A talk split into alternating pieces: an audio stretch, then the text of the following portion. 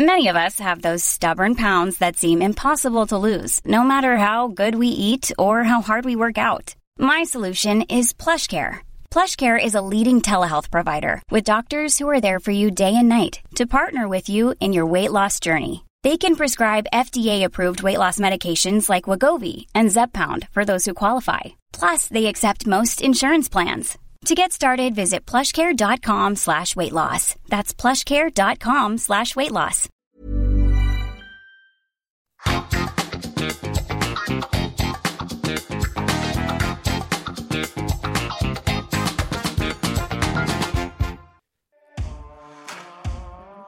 Predtým, než si vypočujete tento podcast, reklamný oznam.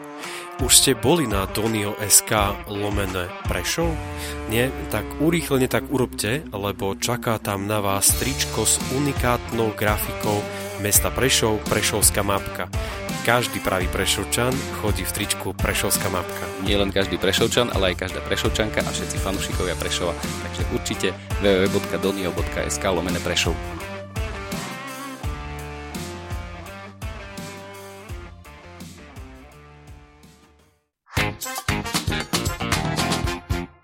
Vážení poslucháči podcastu na Trojici vo Dvojici, eh, znova vám ďakujeme za to, že ste si zapli tento podcast. Či už ho počúvate v mobilných aplikáciách webovej, na webovej stránke, alebo ho počúvate v Eteri Prešovského Skyradia, je to absolútne jedno, pretože sme vďační za každého, každého jedného poslucháča. Sme vďační za každý ten komentár, zdieľanie, lajkovanie a všetko, čo pre nás robíte, lebo naozaj nás to ženie dopredu. A ja nechcem povedať, že to je také klíše, ale ale akože znie je to trošku ako klíše, ale na druhej strane je to naozaj pravda, pretože to robíme pre vás, robíme to preto, aby ste uh, spoznali ľudí z nášho okolia, spoznali ľudí, ktorí tu žijú a o ktorých ste možno nikdy nevedeli alebo čítali ste veľmi málo. A, a dnesný host uh, bude toho dokonalým príkladom. Všetci ho poznáme, respektíve všetci poznáme tú značku, pre ktorú pracoval veľmi, veľmi veľa rokov. A, a na druhej strane stále mal som taký pocit, že je to taká šedá myška akože tej veľkej firmy, stará sa o jej kvalitu a tak ďalej, ale, ale nie je to tá celebrita, ktorá by jednoducho teraz prišla a, a všetci by na ňu pozerali. Tak e, dámy a páni, dovolte, aby som v tomto podcastom štúdiu privítal sladovníckého majstra pána Jana Čerkalu. Vítajte v tomto podcaste. Ďakujem pekne za pozvanie. Uh, tak som to tak dlho rozprával na začiatku. No, celkom pekne, no. Nie, akože celkom mi to ide. Mne sa ináč spája, mne sa ináč spája, aby sme teda boli akože konkrétni, uh, vy ste 40 rokov pracovali v pivovare Šariš. Aby ano. to takto bolo, aby to takto bolo povedané. Tie všetky akože formality a tak ďalej, to si, to si všetko prejdeme, ale poviem vám taký, takú svoju ako keby, že, že pocit z toho pivovaru alebo z toho piva, že vlastne e, bežný východňar, keď ide do Bratislavy alebo niekde do Trnavy alebo tak, tak jedno z tých miest, ktoré hľadá, keď tam je tam nejaké dlhšie obdobie na internáte alebo Aha. tak, tak je krčma alebo pub, kde sa čapuje.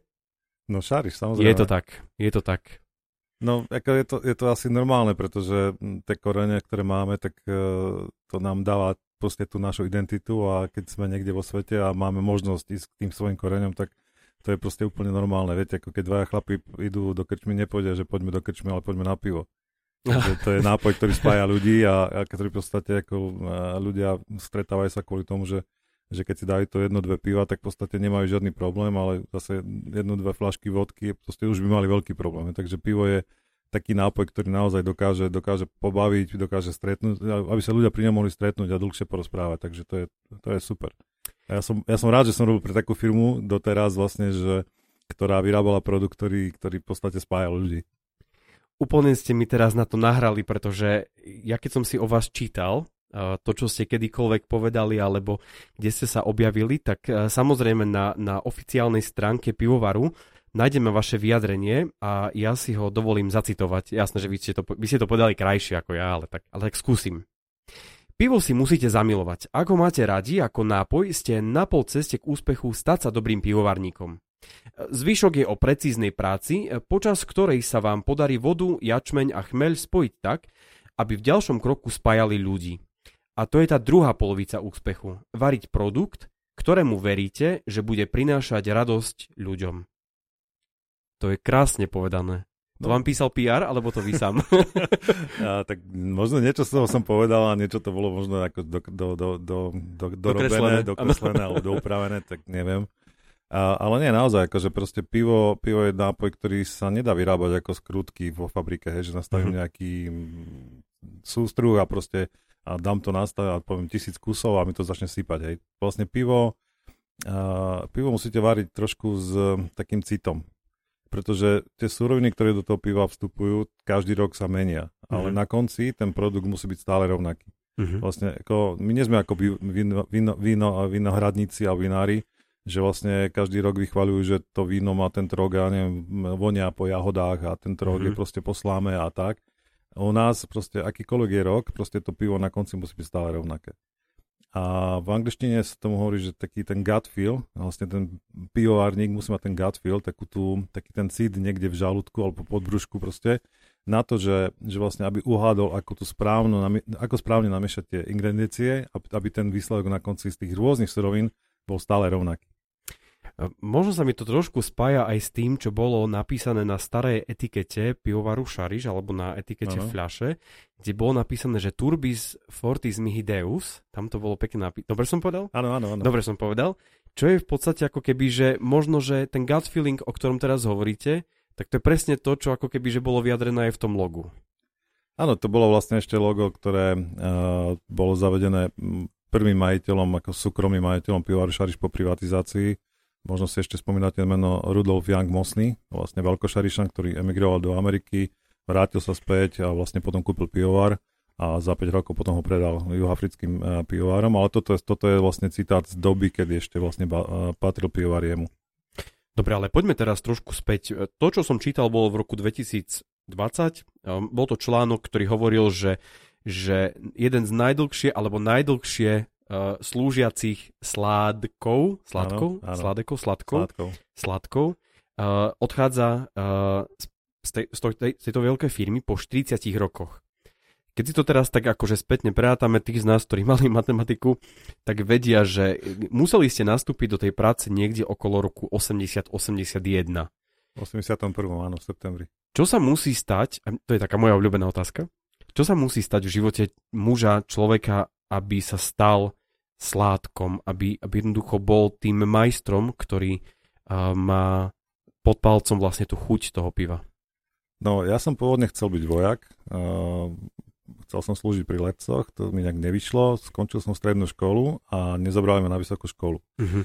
A tak vlastne čo mám robiť, ako tak na prázdniny, tak idem na brigádu, akože kým zase pôjdem na nejaké ďalšie skúšky a uvidíme, čo sa stane. No, tak som nastúpil na brigádu a na tej brigáde som už 40 rokov. Ste nastúpili do pivovaru Šariš? Áno, na brigádu. Na, na brigádu? Áno. Do skladu? Nie, nie, do, na sladovňu. Na sladovňu. Som nastúpil ako operátor sladovne, v podstate s tým, že... Že rovno takú za, šaržu vám za, dali, hej? Takú... No tak robotník na sladovne. A to bol robotník. No ako normálne, mm-hmm. akože mhm. proste lopata a prehadzujete zrno a tak, ako proste od, stlačate nejaké gombiky, mm-hmm. proste sušil som slad. Dneska by to bol referent, alebo niečo také. Nie, nie, nie, to bol stále operátor, akože, a robotník, ale operátor, hej, v tom čase, akože... A, takže vlastne tam som začal a, a postupne ako, tak som si povedal, že však toto sa mi celkom aj páči a akože tu sa dá aj celkom dobre rozvíjať a proste robil som chvíľu, mal som strašne veľa voľného času, pretože to bola práca na smeny, čiže mm-hmm. robil 12 hodín, 24 voľno, viete, takže mm-hmm. naraz som nevedel, čo s voľným časom, v podstate akože dalo sa. No a ako, tak to nejak akože sa rozbehlo, že potom, e, potom som e, ako zostal už aj ten ďalší rok a potom som dostal ponuku robiť majstra. Ako, to bol ešte stále hlboký socializmus, čiže vlastne to bola celkom zaujímavá doba, keď, kedy sa v práci bežne pílo a proste akože moc sa nepracovalo. Mm-hmm. A, no a v podstate potom som, potom som robil vedúceho sladovne a tak postupne už to išlo až ako v tom 2001 roku som sa stal riaditeľom. Čo sa stalo po prevrate? Čo sa stalo v tom období, lebo vy ste boli ešte stále tam a, a bola obdobie potom privatizácia a tak ďalej. Čo sa, čo sa udialo v, to, v tom pivovare? No, tak to bola obrovská zmena, viete, akože práve z toho socializmu, kde ľudia boli zvyknutí, že síce veľa nezarobia, ale proste môžu si vypiť, proste môžu si to nejaké pivo zobrať domov, v podstate nič moc sa nemohlo stáť, v podstate keď už niekto musel niekoho zabiť, aby ho proste vyhodili z práce. Uh-huh. Ja hovorím obrazne samozrejme, ale ako vtedy, vtedy to bolo také akože veľmi, veľmi, by som povedal, že proste voľné a každý mal tu nejakú istotu, hej.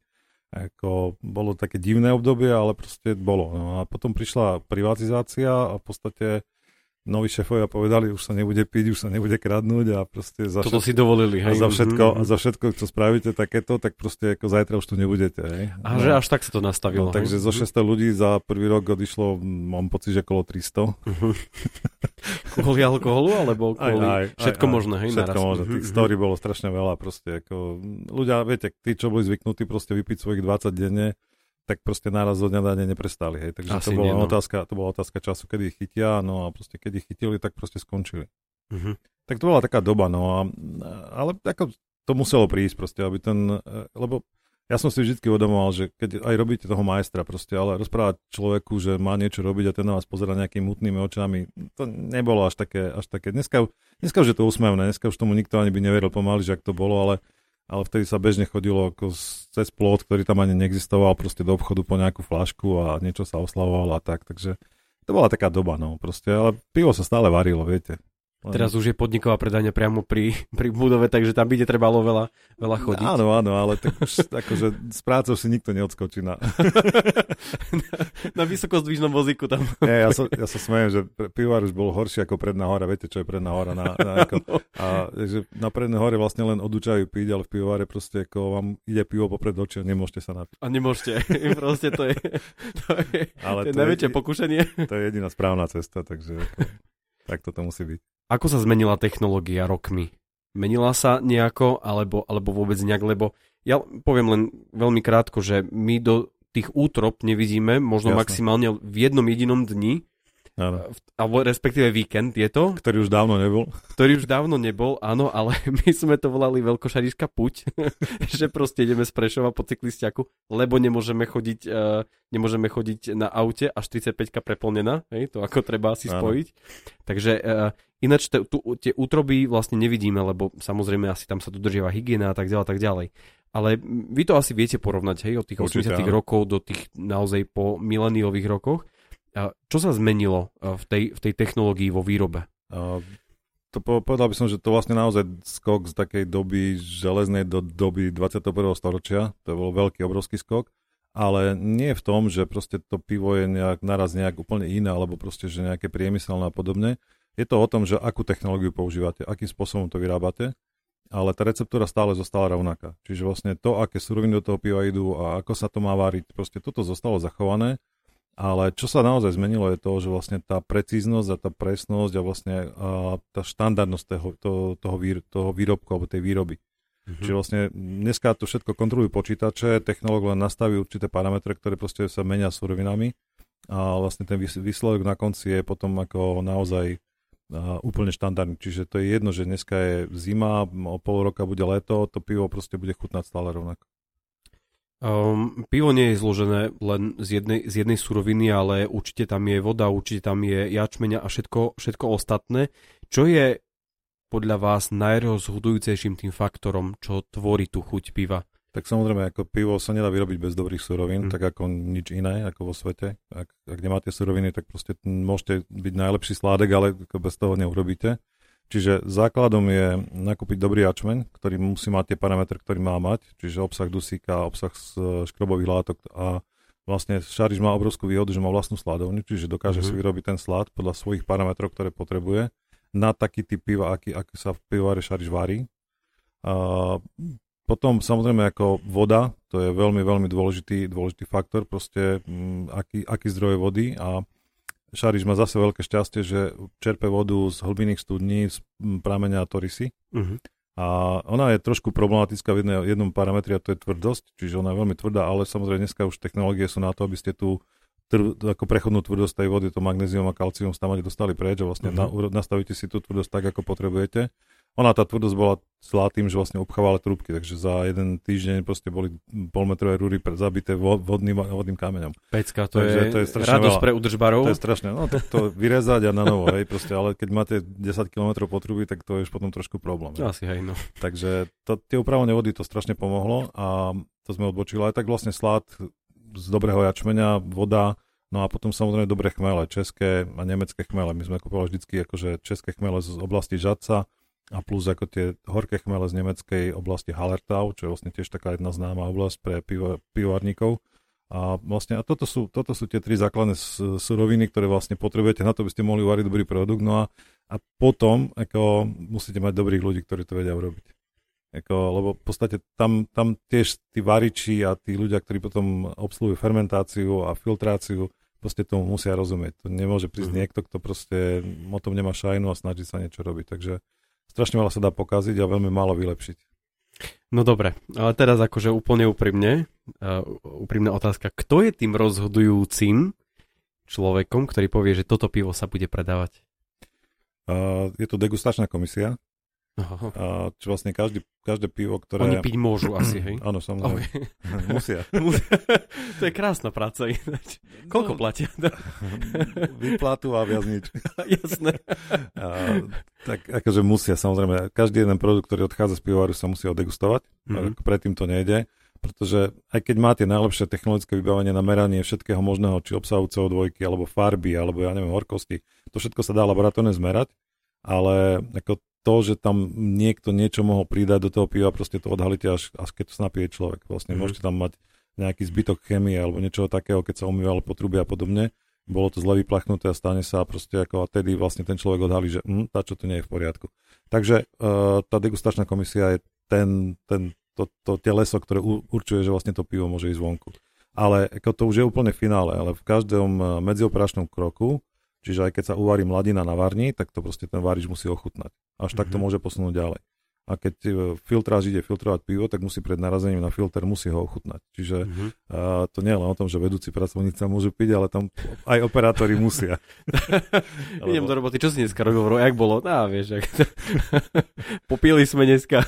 a moc sa nepopije. Ono zase na to, aby ste ochutnali a aby ste vedeli, či je to dobré alebo zlé, nepotrebujete vypiť pol litra. To je, mm-hmm. to je proste naozaj ochutnať a je to v poriadku. No dobre, ale akože ochutnáva v každom kroku, to znamená, že ešte aj vodu, ktorá príde? Samozrejme, aj voda sa ochutnáva. Že aj voda sa ochutnáva. A to som teraz nestrelil, že no akože áno, či voda. Jasné, jasné. Každý, várič pred, pred začiatkom várky ako si musí nabrať vodu a musí ochutnať. Aha, že vlastne vodu, potom ako ide ten celý proces. Dokonca ako... aj slad sa ochutnáva ešte. Aj slad sa ochutnáva áno. ešte, hej? Áno. A však ale to je v pohode, ne? Celkom. No to je také, je akože, to... také mysli. Cukrik. no je to sladké, hej, na konci, hej. Ako má to veľa šupiek. A kto ich potom celý, celý ten tým riadi? Kto, kto zabezpečuje to, aby každý ten jeden krok bol dodržaný, lebo určite ide, určite ide o nejaké štandardy, nejaké papiere, podpisuje sa a tak ďalej, tak ďalej. Asi, a kto ich celý ako keby, že manažuje? Tak celá organizačná štruktúra, v podstate, ktorá, e, ktorá podlieha priamo riaditeľovi závodu alebo sládkovi ale v podstate na tie operatívy, teda tie technologické veci má na starosti brewing manager alebo manažer varenia piva, výroby piva. Potom pri stáčaní máme ako packaging manažera, vlastne manažera stáčania, čiže vždycky je tam nejaký ten manažer a každý manažer má svoj, svojho jedného alebo dvoch technológov, uh-huh. ktorí vlastne ako priamo dohľadajú na ten proces spolu s operátormi. Uh-huh. Pretože, viete, ako technológie v práci 8 hodín do obedu, ale výroba beží 24 hodín 7 dní v týždni. Takže vlastne aj tí operátori majú zodpovednosť za to a ten technológ v podstate im nastaví pravidlá alebo nastaví veci, ktoré potrebuje. Vždy ma ale zaujímala jedna vec, lebo vy ste začali veľmi krásne a ste mi to teraz akože nadhodili, že výroba piva nie je výroba šrúbky. No, Výroba šrúbky je teda nejaká, nejaký, nejaký proces, kde sa finálny výrobok dá zmerať, dá sa odmerať jeho kvalita a tak ďalej, tak ďalej. Ale pri tom pive, pokiaľ ide o chuť, všetci vieme, že tie receptory u nás sú jedinečné a tak ďalej, je to veľmi, veľmi, podľa mňa, subjektívne, to hodnotenie. Áno. A jednoducho je veľmi subjektívne, že niekomu to chutí a niekomu to nechutí. A teda nejaká určitá miera objektivity by sa tam mala nejak akože zachovať, alebo je to, je to proste fakt, že na tých ľuďoch, že ta, či toto vám chutí, ja vám to vysvetlím takto. Samozrejme, pivovar všetky tie jednotlivé kroky musí zmerať, ale proste ako, keď navarí várič mladinu, tak v podstate sa tam mladina meria, vlastne ako má mm-hmm. stupňovitosť, ako má farbu. A všetky parametre, ktoré tam potrebuje, potrebuje vedieť a vlastne aj celkovo na konci ten výstupný produkt má nejaké tie parametre, ktoré sú zmerané a laboratórne podchytené a tak. Ono to je napríklad obsah alkoholu. To je v podstate niečo, podľa čoho sa piv, pivár musí platiť dane.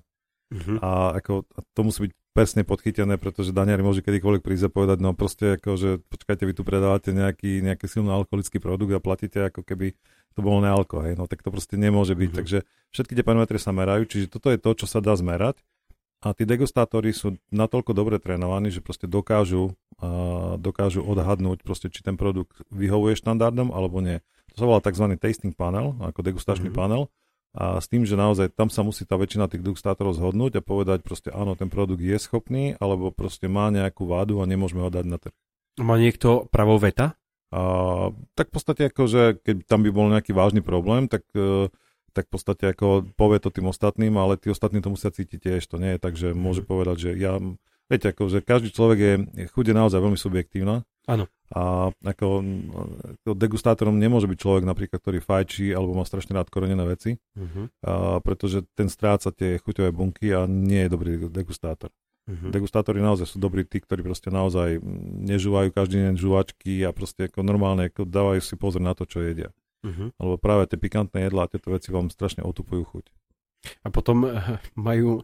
Ako chutí pivo riejiteľovi? Chutí mu to pivo? Alebo je to manažerská pozícia? Hej, lebo znova, znova sa dostávame k tomu, že je to veľmi subjektívne a dobrý manažer bude manažovať akýkoľvek podnik a bude sa o neho starať, ale vo finále nemusí vôbec používať ten produkt.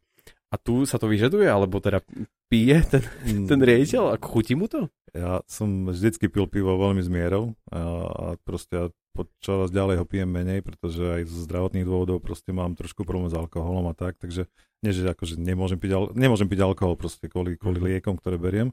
Takže uh, ako, ja mám rád pivo, ako je to skvelý nápoj, vychutnám si ho, ale nikdy som nebol ten, ktorý na, do seba naleje 5-6 kúskov na posedenie. Uh-huh. Takže vždy je to o tom, že tá chuť vám urobí tú dobrú chuť jedno aj dve, ako bez najmenšieho problému. Aké pijete pivo? A v lete pijem desiatku šáriš, pretože e, keď som napríklad na záhrade... Keby si povedali Corgota, by som odpadol. Keby som išiel na záhradu s kosačkou po 12, tak už by som moc nekosil. Ó, no, všetko sa... Keď tak... Áno, ale potom už by to vyzeralo divne. Áno, áno, to je druhá Takže strana. takto, že v lete desiatku a v zime skôr 12. Akože ale to pivo jednoducho ku tej partii asi patrí, hej. Samozrejme. Ja si myslím, že sa aj otvárajú e, ústa vtedy, keď človek, nehovorím, že musí mať vypité, ale že má takú dobrú náladu.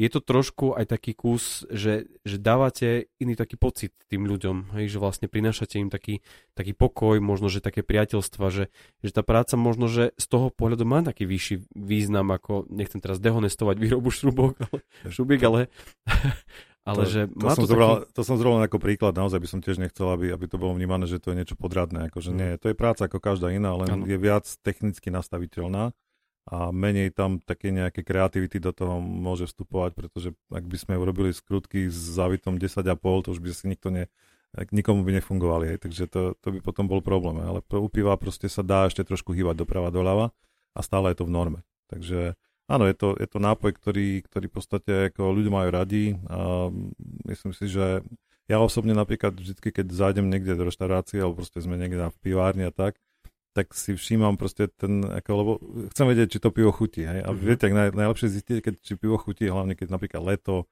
a teraz tak si da, odsledujte nejakého človeka, čo prišiel do krčmy alebo do, do reštaurácie a dostane prvé pivo. A teraz ten človek s chuťou sa proste napije, hej? Ako, lebo viete, akože smedný a keď nespraví nič také, že, že sa zle pozrie alebo pozrie do pohára, že čo to má byť, a to je taká známka, že to pivo je presne také, ako má byť, pretože ak by bolo lepšie, tak by sa pozrel do pohára, čo mi to dneska načapovali. Ak by bolo horšie, tak by sa tiež pozrel, že čo to za už brndo dneska mi dali. Uh-huh. Takže vlastne ten prvý dojem, keď ten človek sa napije úplne cudzí, ktorý na neho pozeráte, proste on, on, vás, on vás nevie, že sa na neho pozeráte. na tajňaša, na a, sa, len sa pozeráte, sedíte pri stole, rozprávate s kolegami, len tak sa na neho pozriete. Napije sa a vidíte, že je spokojný, keď sa napil, tak viete, že to pivo je dobré. Aký to je potom pocit celkovo vidieť tých ľudí, že lebo tak akože pivovar Šariš treba povedať, to nie je platená reklama, ale je to fakt, že uh, sponzoruje množstvo podnikov, aj otvorenia a, a tak ďalej proste vybavuje technicky Takže asi, asi zrejme máte tú skúsenosť, že chodíte po tých, po tých podnikoch, kde sa čapuje ten šariš, kde sa čapuje šariš a, a vidíte tých ľudí, vidíte tie party a tak ďalej. Aký to je pocit proste si povedať, že toto je niečo, čo som vyrábal 40 rokov? No, zo pár tých podnikov som aj tzv. krstným otcom, aj keď no, sa tak, otvárali, tak jasné, ako, áno. áno, ale je to skvelý pocit. Ako je to, viete, že ste robili niečo, čo, čo proste dáva ľuďom trošku tej radosti do života a proste takéto korene života. A ako za to som strašne, strašne hrdý a vlastne ako, a naozaj to je také niečo, čo vám nikto nezoberie v podstate. Teraz úplne klasická pivárska otázka. Fľaška, čapované alebo plechovka? Z hľadiska kvality piva, keď je dobre načapované, tak proste nič lepšie není. Uh-huh. Ako, lebo predsa ten súd uh, dokáže to pivo uchovať ešte naj, najlepšom, Takto, keď to zoberiem úplne od koreňa, tak najlepšie je pivo priamo v stánku v pivnici. kto, kto máte dnes večer čas, poďte do Šariša Áno, ale tak, ako potom, keď je deň otvorených dverí, tak sa predáva tanková, tankové pivo. Čiže vlastne ako tieto piva, ktoré sú ako tankové prevádzky, tie sú úplne, úplne topka. A je to kvôli tomu, že vlastne tam sa dostáva priamo pivo z pivovaru, mm, je veľmi e, živé, či vlastne ako nie je pasterizované, má krátku záruku, ale v podstate je veľmi, veľmi ako dobré. Uh-huh. A tým, že vlastne nebolo pasterizované, čiže vlastne máte všetkých chuťové vlastnosti, ako keby ste mali priamo z pivovaru. Uh-huh. Potom je vlastne to pivo, ktoré je v sude a posledné sú také úplne rovnocenné, dá sa povedať, plechovka fľaša, Uh, petky sme už zrušili, chvála Bohu, takže ako... Ďakujeme to... pekne vám za to, lebo to bola dehonestácia podľa mňa to. Tak, ja, som, ja som sa v živote raz napil z petky a to, už bola vrchol, A to bolo to raz bol vrchol núdze, no. to bolo po kosačke či predchodať? ne, to bolo, nebolo nič iné nebolo nič na blízku. Aha, jasné, až tak takže, zle. Áno, áno. Uh, nie, tak ako tá plechovka, veľa ľudí má možno dneska pocit, že tá plechovka nie je až taký dobrý obal, ale možno trošku ešte lepšia ako fľaša práve kvôli tomu, že je to zavreté a na, do flašky, keď zasviete slnko, tak sa to pivo zničí. Môže byť mm-hmm. kľudne v chladničke, ale keď si dáte pivo v chladničke, v zelenej flaške do chladničky, aj v hnedej v podstate a dáte ho pod tú neonku, ktorá tam v tej chladničke svieti, tak za pár dní to pivo sa nedá piť.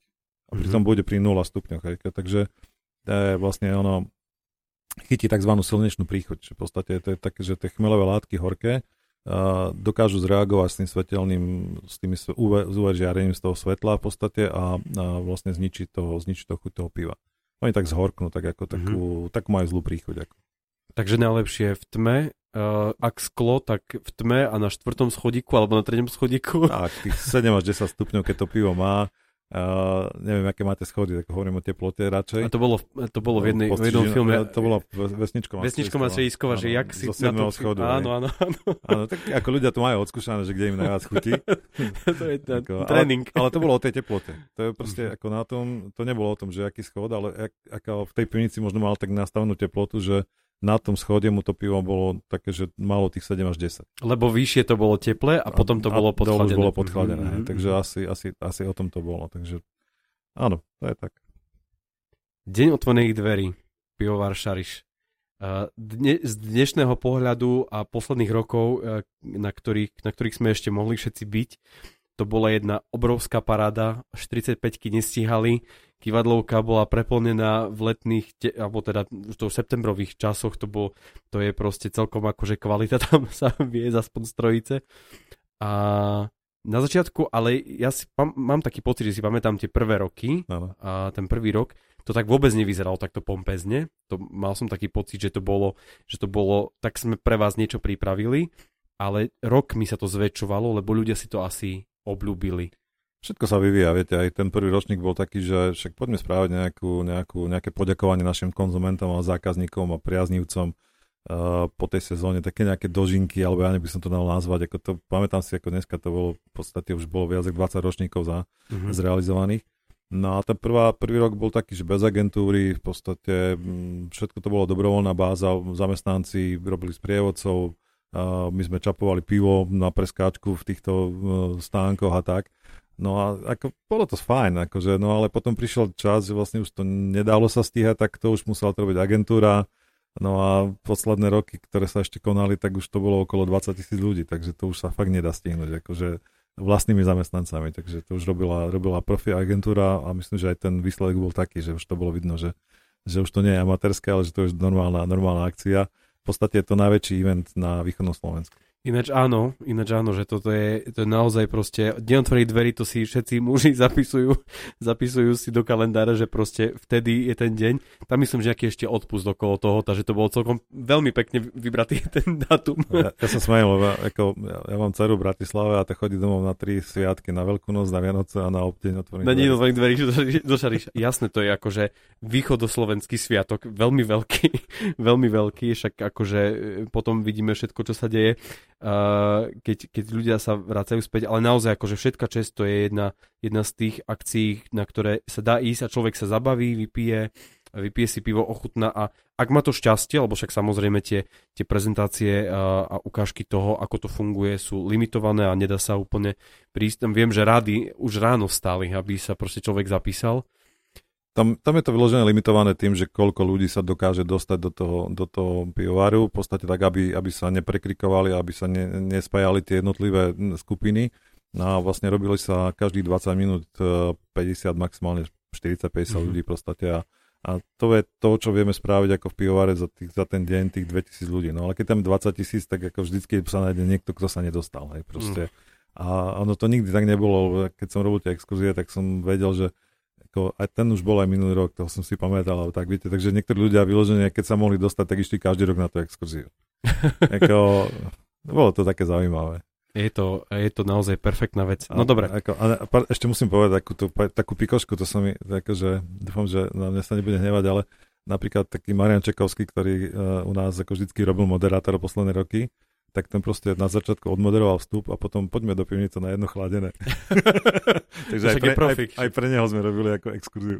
no však keby robil pre nejakú inú napríklad automobilku, to je jasné, že by sa chcel povoziť. Hej, samozrejme, tak... ako, ale ako to bolo v dobrom, samozrejme, ako myslené, že, ako, že to bolo vyložené tak, že, že strašne, ako som mal pocit, že aj tí moderátori, ktorí k nám prišli, či už junior alebo, alebo čeky, tak v podstate boli boli vyložené tak zapálení tomu, že proste nerobili to úplne ako bežnú akciu, že proste odmoderujem, odmoderujem nejaký nejaký firemný večierok a podobne, ale naozaj oni sa tam fakt zabávali s nami.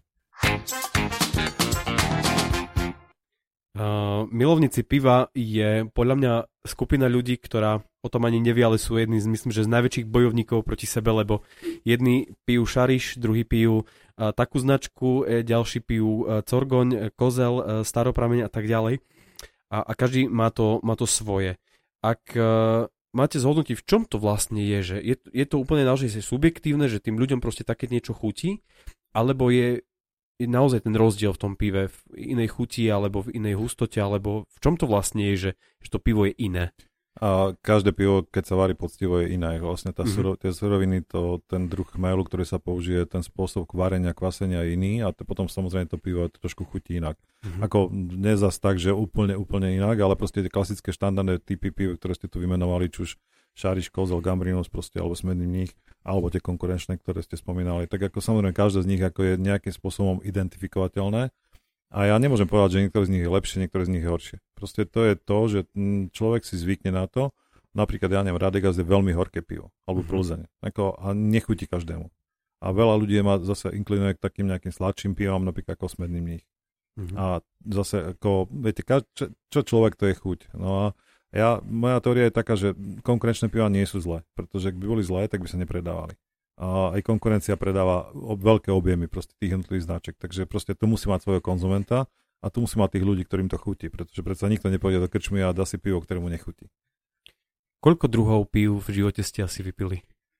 No, tak ako strašne veľa, viete, to je, ja, ja hovorím, že Česko a Slovensko to je vlastne krajina takej pivnej monokultúry, mm-hmm, pretože všetky, všetky piva sa podobajú na Plzeň. Čiže vlastne každý, no tak, ale tak to je, zoberte si, že, že či už je to Šáriž alebo, alebo, alebo proste Zlatý bažant, ako, tak to je v podstate klón v Plzne.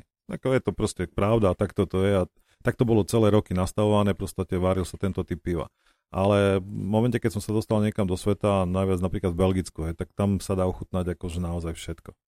Ako, mm. Z čoho sa dá variť pivo, to by človek normálne neveril. Ako proste videl som pivo z čerešní, proste pil som pivo z čokolády, z kávy, a podobných vecí, ako proste pivné vína, ako nádherné veci, akože super, to je naozaj. No a vlastne tie dnešné malé pivovary, ktoré chcú byť úspešné, tak proste skúšajú, skúšajú rôzne, rôzne nové štýly, zadímené piva, kyslé piva, všelijaké možné.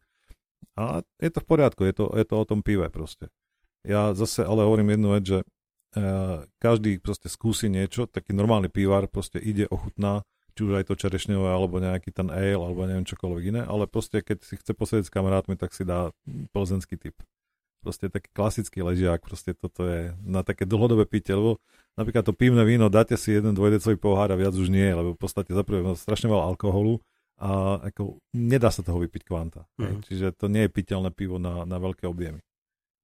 Toto mi pripomína ako výrobný alebo šéf výroby Kofoly, keď sa ho pýtali, že prečo robíte tie višne a škorica a tak ďalej, že prečo robíte tieto príchute, a tak povedal, aby sa ľudia vrátili ku klasickej kofole. Že vlastne je asi možno taká, akože také spojenie toho, že, že ľudia proste to ochutnajú a je to taká zábava, také možno taký turizmus, trošku taká, takú degustácia, ale asi sa vrátia ľudia k tým klasickým pivam. Možno poviem takú moju myšlienku na to, ale oni to nerobia len kvôli tomu, ale robia to aj kvôli tomu, že pivovári prišli s radlerami a keď si zoberiete, koľko prichutí dokáže, dokážu byť v radleroch proste od vyšne cez ako tie klasické akože pomelo greba a podobne, ale potom sú všetky nejaké ja neviem, uh, materina duška a podobné blbosti sú tam v tom, ako proste, ale, ale našlo si to svoju klientelu, keď, pokiaľ by to nebolo tak, tak by sa to nepredávalo.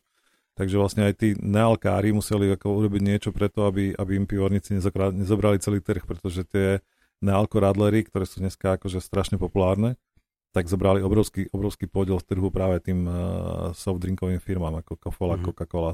Takže aj preto to robia, pretože, pretože vlastne dobiehajú to, čo pivovarníci rozbehli. je to tak. Ale ďalšia vec je, že uh, naši otcovia si pamätajú čapovanie piva, kedy sa liala ešte uh, malinový nejaký sirup alebo jahodový sirup, to bola taká akože mňamka krčmová a, a, a ja som počul od, od, od takých pivárov, že toto bol ten taký trend, proste, ktorý preletel a, a zrazu proste to bolo také moderné, že všetci to tak chceli piť. A toto bolo ešte za socializmu a v podstate áno, dávalo sa sirup do piva. A niektorých krč má dokonca ohrievač. Ohrievač. A, mhm. pretože keď bolo studené, tak to nikto nechcel. Ale to je skôr taký ten polský model. Poliaci do dneska to takto pijú. Akože mm. ten sirup do piva, to presne pre nich je také niečo. Ale ako na Slovensku v podstate ten trend tých um, radlerov uh, skúšal najprv, dneska už neexistuje pivar Stein, ešte nejakých 90 uh-huh. 80 90 rokoch a vyrobil broskyňové pivo, citrónové pivo, neujalo sa to proste, ako, tedy ešte tá doba nebola. A potom nejak sa to zvrtlo a vlastne v tom, po tom 2000 roku vlastne začali byť tie, tie radlery strašne populárne. Uh-huh. A to je vlastne ako, to je niečo, čo prišlo z Nemecka. Ako Nemci, Bavoráci, hlavne ako v Bavorsku. A trošku to poznám z tej prvej ruky, študoval som tam potom pivarníctvo, takže som tam nejaký čas strávil. A, tak to vlastne je taká história, že oni chodili tí ľudia na pole a keď zobrali si sebou niečo na občerstvenie a keby si boli zobrali 12 pivo, tak proste by neboli stíhali na tom poli robiť. Takže, by už nedorobili, jasne. Takže vlastne mixovali si to s limonádou a vlastne takto to vzniklo. A, to je taká meka, nie? Všetkých výrobcov uh, piva proste ísť do takýchto nemeckých lokalit.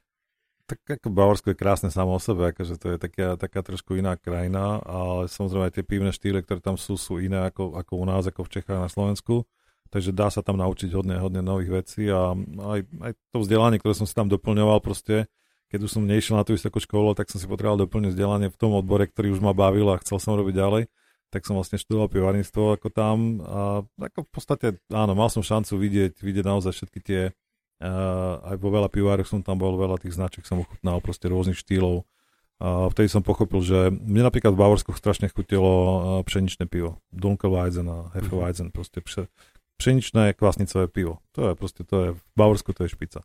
Ale zase poznám ľudí, ktorí by to do nedali, takže ako, viete. Keď ide pán Jan Čerkala na dovolenku, aký nápoj pije ako prvý, keď príde do danej, danej krajiny?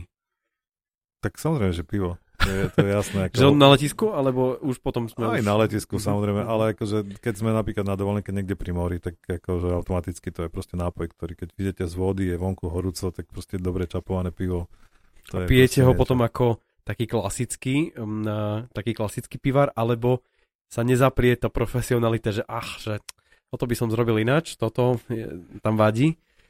Ja som mal jedného šéfa, ktorý keď zišiel so mnou na, na sme išli na večeru, dali sme si pivo, tak proste on sa za mňa rehotal stále, že ja keď som dostal pivo na stôl, tak som sa na neho najprv pozrel, no, potom jasné. som ovoňal, potom som ochutnal a on sa napil proste, hej, jednoducho. Vyplul do, on, vyplul do zlievky ako, Toto som už nerobil, ale akože vždycky to bolo tak, že proste on, akože všetci sa normálne napijú, keď dostanú pivo a ja to proste očumujem. No ale ako, toto už je taká deformácia, hej. Ale na dovolenke som sa to snažil nikdy nerobiť proste. Ako, tam tie piva sú iné, uh, poplatné tej krajine, ktoré sú, proste väčšinou tie e, južné krajiny majú tie piva také ľahšie, proste ano. nie sú moc chmelené, takže je to také skôr osviežujúce, ale zase tá piteľnosť je tam podstatne nižšia. A čo také americké piva? Mnohí pi- pivári hovoria, že tak čo to je za pivo, keď nemá penu, že proste to sa načapuje a tak ďalej. A, a potom sú ľudia, ktorí hovoria, že však je to super pivo, im, napríklad im to chutí a však proste aj na našich pultoch máme rôzne značky, o ktorých teraz asi nebudeme už hovoriť, aby nás náhodou niekto nezažaloval, ale že, ale že sú, sú určite tie druhy asi piva v zahraničí, v Amerike hlavne, ktoré proste ľuďom niektorým chutia a niektorým nechutia. Tak akože v čom to vlastne je? No takto, z osobnej skúsenosti bol som v Amerike niekoľkokrát a v podstate tam ten pivný trh je strašne rozmanitý. Ako, to možno naša predstava, že, že Američania pijú vlastne len uh, Bud Light alebo proste nejaký M- MGD alebo podobné ako tie značky, alebo. Uh, áno, to sú mainstreamové značky, proste obrovské, veľké, ktoré sa vyrábajú v obrovských kvantách. A to sú piva, ktoré sú robené 30-40% kukurice, je tam proste minimum chmelu, je to pivo, ktoré má trošku alkoholu, takmer žiadnu farbu a žiadnu penu. Čiže to je také niečo, čo vlastne dáte si... Oni to pijú všetci úplne ľadové, proste vyťahujú to, majú vo vláde naložené a vtedy to môžu vypiť. Ako. To pivo mne osobne absolútne nechutí, pretože keď si zoberiete, že Plzeň má nejakých 40 jednotiek horkosti, tak americký Budweiser alebo ten Bud Light má 6. Hej, to je proste ako, u nás by to bol výplach z súda. Ako, tak toto nejak, vždy sme si smiali z toho, ale ako to len jedna strana, proste to je tá masová produkcia, kde si, ja neviem, niekto zoberie 6, 6, 6 pak a dá si ho večer k telke a proste je zvyknutý, dá si to. Ale potom je v Amerike strašne veľký boom takých tých microbreweries, proste malých pivovárov a tie vyrábajú neskutočne dobré piva. Čiže kdekoľvek sme boli a dali sme si proste takéto, z takého malého pivovaru, tak sme boli hodne prekvapení, že aké dobré piva tam sú. To je naozaj krajina strašne veľkých kontrastov. Venovali ste 40 rokov svojho života jednému zamestnávateľovi veľkému. určite vám to množstvo vecí vzalo. Vraveli ste, že nemali ste čas na to, čo teraz robíte, na voľno a, a že dobiehate to, čo ste, čo ste zameškali. Ale určite táto práca vám dala veľmi veľa do života. Čo vám dala vaša práca počas tých celých 40 rokov? No, dala mi samozrejme akože taký ten uh, rozhľad o svete, pretože zoberte si, že vlastne nastúpil som do pivovaru, ktorý bol lokálny na východnom Slovensku a odchádzal som z firmy, ktorá už v tom čase patrila tretiemu nadnárodnému koncernu. A jeden čas sme boli druhá najväčšia firma na svete, súčasťou druhej najväčšej firmy a teraz vlastne to súčasťou nejaké tretej, štvrtej najväčšej firmy na svete. A spoznal som rôzne, rôzne kultúry, čiže vlastne mali sme slovenskú firmu a potom to bola chvíľu Rakúsko, americká, potom to bola juafrická, potom to bola zase americká, potom japonská. A to sú obrovské, obrovské skúsenosti, viete, akože stretnúť tých ľudí, rozprávať sa s nimi, vidieť, ako rozmýšľajú v podstate, takže dala mi aj to, že vlastne stretol som strašne veľa ľudí, proste spoznal som ľudí, mám kontakty po celom svete, čo bežne ako človek ako asi, asi nezoženie ale ako aj včera mi písal môj bývalý šéf z Južnej Afriky, ako napríklad. Hej. A, takže je to, je to také, áno, je to, je, dalo mi to strašne veľa do, do života, v podstate jazyk a, a taký ta, taká tá istota, že kdekoľvek napríklad cestujem, tak sa už dneska nemám čoho obávať, proste všade som ako doma. Že ten svet, je, ten svet sa strašne zmenšil ako za tie roky pre mňa. Drahí a milí poslucháči podcastu na Trojici vo Dvojici, máme tu koniec. Tí, ktorí teraz práve zakričali, že nie ešte, tak e, možno niekedy na budúce, lebo verím, že e, pán Čerkala tu nie je posledný krát a samozrejme chystáme rôzne také podujatia, ale to, o, tom, o tom potom. V každom prípade, pán Čerkala, veľmi pekne vám ďakujem za to, že ste boli hosťom v tomto podcaste a želám vám v tomto čase samozrejme veľa zdravia, nech vás tá škaredota obchádza a hlavne asi už teraz veľa pokoja do života a veľa takých pokojných a oddychových dní. Ďakujem pekne za pozvanie a za príjemný večer. Ďakujem pekne a vám všetkým želám pekné ráno, pekný večer alebo pekný deň, neviem, kedy to celé počúvate. To je tá hláška, ktorú som hovoril niekedy a začala mi veľmi chýbať. Už dnes sa teším na ďalšie hostia, ktoré vám budeme môcť predstaviť. Majte sa pekne, ahojte. Už ste boli na Donio.sk lomené Prešov? Nie? Tak urýchlene tak urobte, lebo čaká tam na vás tričko s unikátnou grafikou mesta Prešov, Prešovská mapka. Každý pravý Prešovčan chodí v tričku Prešovská mapka. Nie len každý Prešovčan, ale aj každá Prešovčanka a všetci fanúšikovia Prešova. Takže určite www.donio.sk lomene Prešov.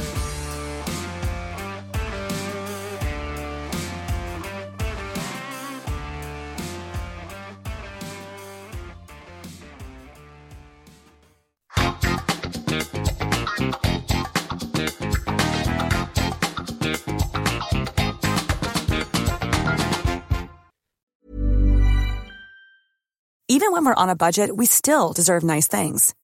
Quince is a place to scoop up stunning high-end goods for 50 to 80% less than similar brands. They have buttery soft cashmere sweaters starting at $50, luxurious Italian leather bags, and so much more.